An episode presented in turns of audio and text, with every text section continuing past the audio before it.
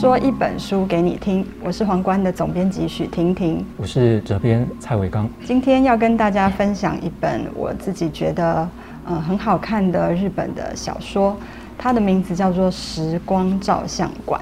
呃，我自己很喜欢这个书名哦，《时光照相馆》。呃，这五个字就让人就是有很多的想象。为什么？这个不具体的时间时光，它有一个照相馆这个空间，可以把这些时光都留存下来呢。这就是这本小说所要跟我们说的一个呃非常的抒情呃非常温馨的一个故事。那是不是可以请维刚先跟我们分享一下这个时光照相馆这本书，它主要是在讲什么样子的一个故事？时光照相馆是一个呃，我觉得奇幻跟暖心兼具的小说。嗯，它的奇幻风格有点像呃，在咖啡冷掉之前。嗯、那暖心的那个部分呢，就有也有点像解忧杂货店。它叙述的是说，有一间照相馆，呃，它是一个生与死的中继站，然后存在现世跟黄泉之间。嗯，在过世往生的时候呢，就会来到这间照相馆。他呃，他在生前的记忆呢，会以照片的形式快递到这个地方来，然后他会在这边挑选作为他人生跑马灯的照片。张数的设定呢，我觉得非常有趣。嗯，他书中的介绍是说。呃，一天一张，那一年三百六十五天就会有三百六十五张嘛。嗯。然后呢，在对应他的岁数，挑选作为跑马灯的这个照片。嗯。那书中总共有出现三名主要的角色。嗯嗯。然后一个就是九十二岁的老奶奶。嗯。那另外一位是四十七岁的黑道大哥，还有最后一位是七岁的小女孩。嗯。所以他们各自就可以用。九十二张、四十七张，还有七张的照片来作为人生跑马灯。当然，这个岁数的对应的照片的落差很大。嗯，呃，不过还有一个非常特别的设定呢，就是，呃，这个照相馆的这个怎么说领路人呢？嗯，他会允许这个他的这个客人，也就是这个往生者，呃，回到他人生中过去呃非常难忘的一天。嗯，然后为他的人生拍下最后的一张照片，然后再将这张照片加入他的这个人生跑马灯里。接着呢，等这个跑马灯制作完毕，他们就可以呃一起观看。观看结束之后，就呃可以进入他生命的下一个旅程。其实这个设定非常不可思议！所以也就是说，这个时光照相馆。它的主要的目的或功能，其实就让往生者去挑选自己的人生跑马灯。你活，你在这个世界上活了多少岁数，你就挑几张。其实我在看这个时光照相馆的设定的时候，我就想到我自己很喜欢的一个韩剧叫《鬼怪》，里面的地狱使者就让我想到这个照相馆的这个主理人。那我刚刚也讲到这个照相馆有一个我自己觉得很很有趣的设定，嗯，他提到了一个点，就是说。呃，你印象特别深刻，或者是你特别珍贵的这个记忆的那一张照片哦，它其实可能会因为时间，照片会有一些磨损。这就很像我们，就是如果有一个印象很深刻的回忆，可是你经过很多年，也许五年、十年以后，你会逐渐去忘记这个记忆的细节，所以你的那一张照片可能有某些地方是模糊不清的，是是有一些缺损的。那这个时光照相馆，它就提供了一个机会，就是让你可以再回到那个时刻里面，然后选你要的相机去重新拍下那个很珍贵的一刻的照片。所以，也就是这个时光照相馆，它提供了一个空间，然后提供了一个时机点，让大家去重温你的生命中最精彩的那一刻。那它是一个长篇小说，但是它中间用短篇小说的形式呢，呃，作者写下了这三个主角。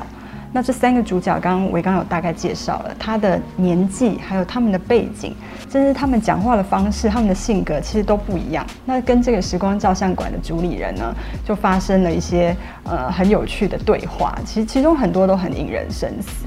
那这三个故事，其实我自己问过身边已经看过这本书的朋友，其实每一个人呃特别喜欢的都不一样。那我自己也很好奇，因为维刚身为这本书的责任编辑，不晓得你自己最喜欢这三个小故事中的哪一个故事，哪一个主角对你来说特别的印象深刻？哦，我当然最喜欢就是四十七岁的黑道大哥。这篇故事它片名叫做《阿鼠与英雄的照片》，它每一篇的片名都是谁谁谁的照片这样的一个命名方式。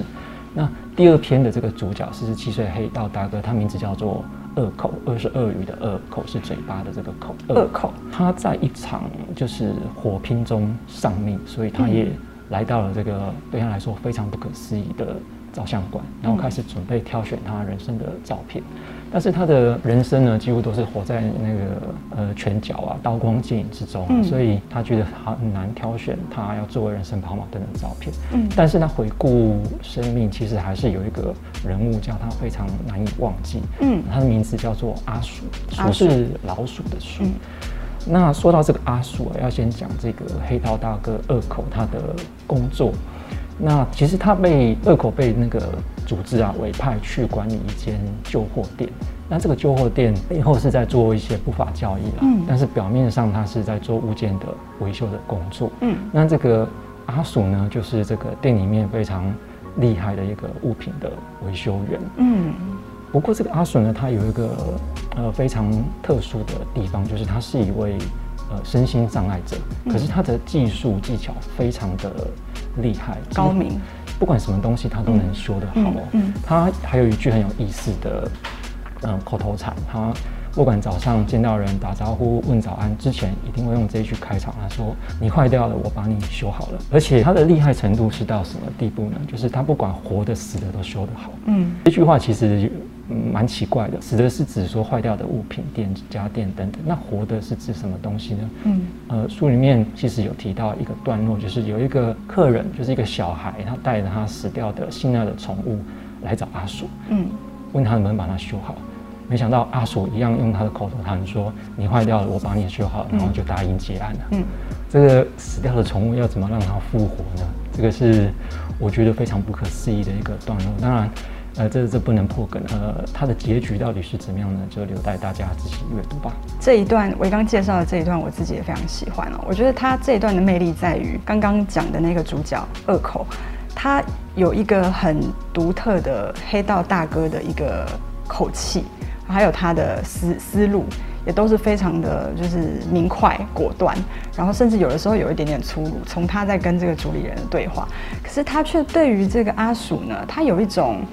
嗯，很很细腻，然后非常深情的保护，然后也很看重这个阿鼠在他的整个生命的过程中，呃，带给他的一些小小的一些感动。那阿鼠他其实就是，其实我觉得从这个小说这样子看下来，就他比较有一个高功能的自闭症的的看起来的样子。那他对于修理呃器材这部分，他非常的拿手，所以他什么东西都修得好。但是我觉得小说它点出一个很重要的关键，就是在于说，它其实，在无意中，它也修理了这一个主角，也就是二口的心。那一个黑道大哥的心，其实应该是满布疮疤，然后他有很多刀光剑影。那阿鼠怎么样用他的力量，怎么样用他的心思去把它修理好呢？我觉得在这个故事里面就有很细致的描写。这个时光照相馆里面，其实还有其他不同的故事，我觉得。读者如果有兴趣的话，可以自己慢慢的品味。那时光照相馆的这个设定，其实我在看的时候，对我也有很大的感触哦。嗯，你要怎么样去挑这一年，也就是说这一岁，你对最珍惜的那张照片？我觉得在挑选的这个过程，就很像我们拿相机在对焦的过程。你会慢慢的想起，在生活中有一些你几乎快要忘记的事情。我觉得这个小说《时光照相馆》，它很像就是带领我们，就是去。呃，再一次的去发现生活里面你快要忘记的细节，那不晓得对维刚来说，就是这本书带给你什么样的感触呢？其实感触很深，因为我的舅舅他就是经营照相馆哦，真的吗？对，在在南部，在高雄。嗯、不过那个高雄幅员广大，就不说是哪一区。嗯，因为小时候蛮常去舅舅的照相馆哦。照相馆里面对我来说印象最深刻的地方就是他的暗房。那间照相馆的暗房，它其实是设在楼梯间，就是那个三角空间里面去。嗯，那个感觉就有点像哈利波特的房间。嗯，它那个里面其实布满药水。那呃，通常当然是不太让小孩子随便进去的地方，这、嗯、对我来说是一个非常神秘的空间。嗯，嗯，照相馆里面还有一个地方让我印象深刻的就是，呃，除了摄影师之外，其实还有那个修片师或者底片的修复师等等这样的的人存在哦。所以你会看到他们的台面上会布满很多修片的工具。好像看过一个说法，就是旧照片好像不太需要做修复，不像说现在电脑这么方便可以随时 P 图。但没想到其实以前底片其实也也也是可以直接做这样的功能，或是甚至进展到这个彩色照片的时候，它直接用毛笔，就是用颜料在彩照上直接做修复。那个那个动作那个过程对我来说是蛮怀旧的，非常非常不适的，跟现在的一个处理方式完全不一样哦。因为刚好有这样的一个一个记忆，所以读这个故事的时候，照相馆对我的感触其实非常的深。另外就是提到照片对于我们每个人来说，它到底有什么样的一个意义存在哦？因为现在的工具非常的方便嘛，对，所以我们随时随地都可以有相机、有手机，随时都可以拍照。那看过一个纪录片，让我印象非常深刻，嗯、那是在访谈就是三一一大地震的一个受灾户的时候，呃，因为在那个天灾的当下，我们可能没办法带走很多的东西哦，但是那个记者的访问就说，在那个当下，你想要带走的东西是什么？他唯一说出的东西就只有照片。嗯，其实逝去的东西哦，其实很多东西其实用钱财都可以买得到，嗯、但是唯一只有照片这个东西，它没有了就是没有了。嗯，我觉得照片就等同于我们对于这个事件一个过去的一个经验跟回忆。那看完这本书之后呢，对我来说这个感触又更深，更加的深刻啊。嗯。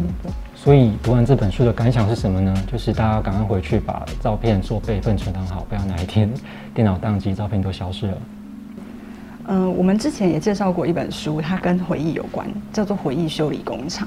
它同样跟这个时光照相馆一样，它就提供了一个空间，然后让人们再一次的去修复，或者是说再抚触你的这个呃印象深刻的一个回忆。那我自己觉得《时光照相馆》跟《回忆修理工厂》这两本书其实都是很温馨、很温暖的一个小说，它可以让我们再一次的去凝视生活里面一些你不经意的、不经意就要忘记的一些细节。那呃，今天的说一本书给你听呢，呃，还想要就是趁这个机会，就是把这本书分享给大家。如果你现在有听这个我们的介绍，然后你在这个脸书底下回复。今年到目前为止，你最想要留住的是哪一个画面呢？只要你告诉我们，与我们分享，你就有机会得到《时光照相馆》这本小说。那非常谢谢今天大家的收听，说一本书给你听，我们下一次再见。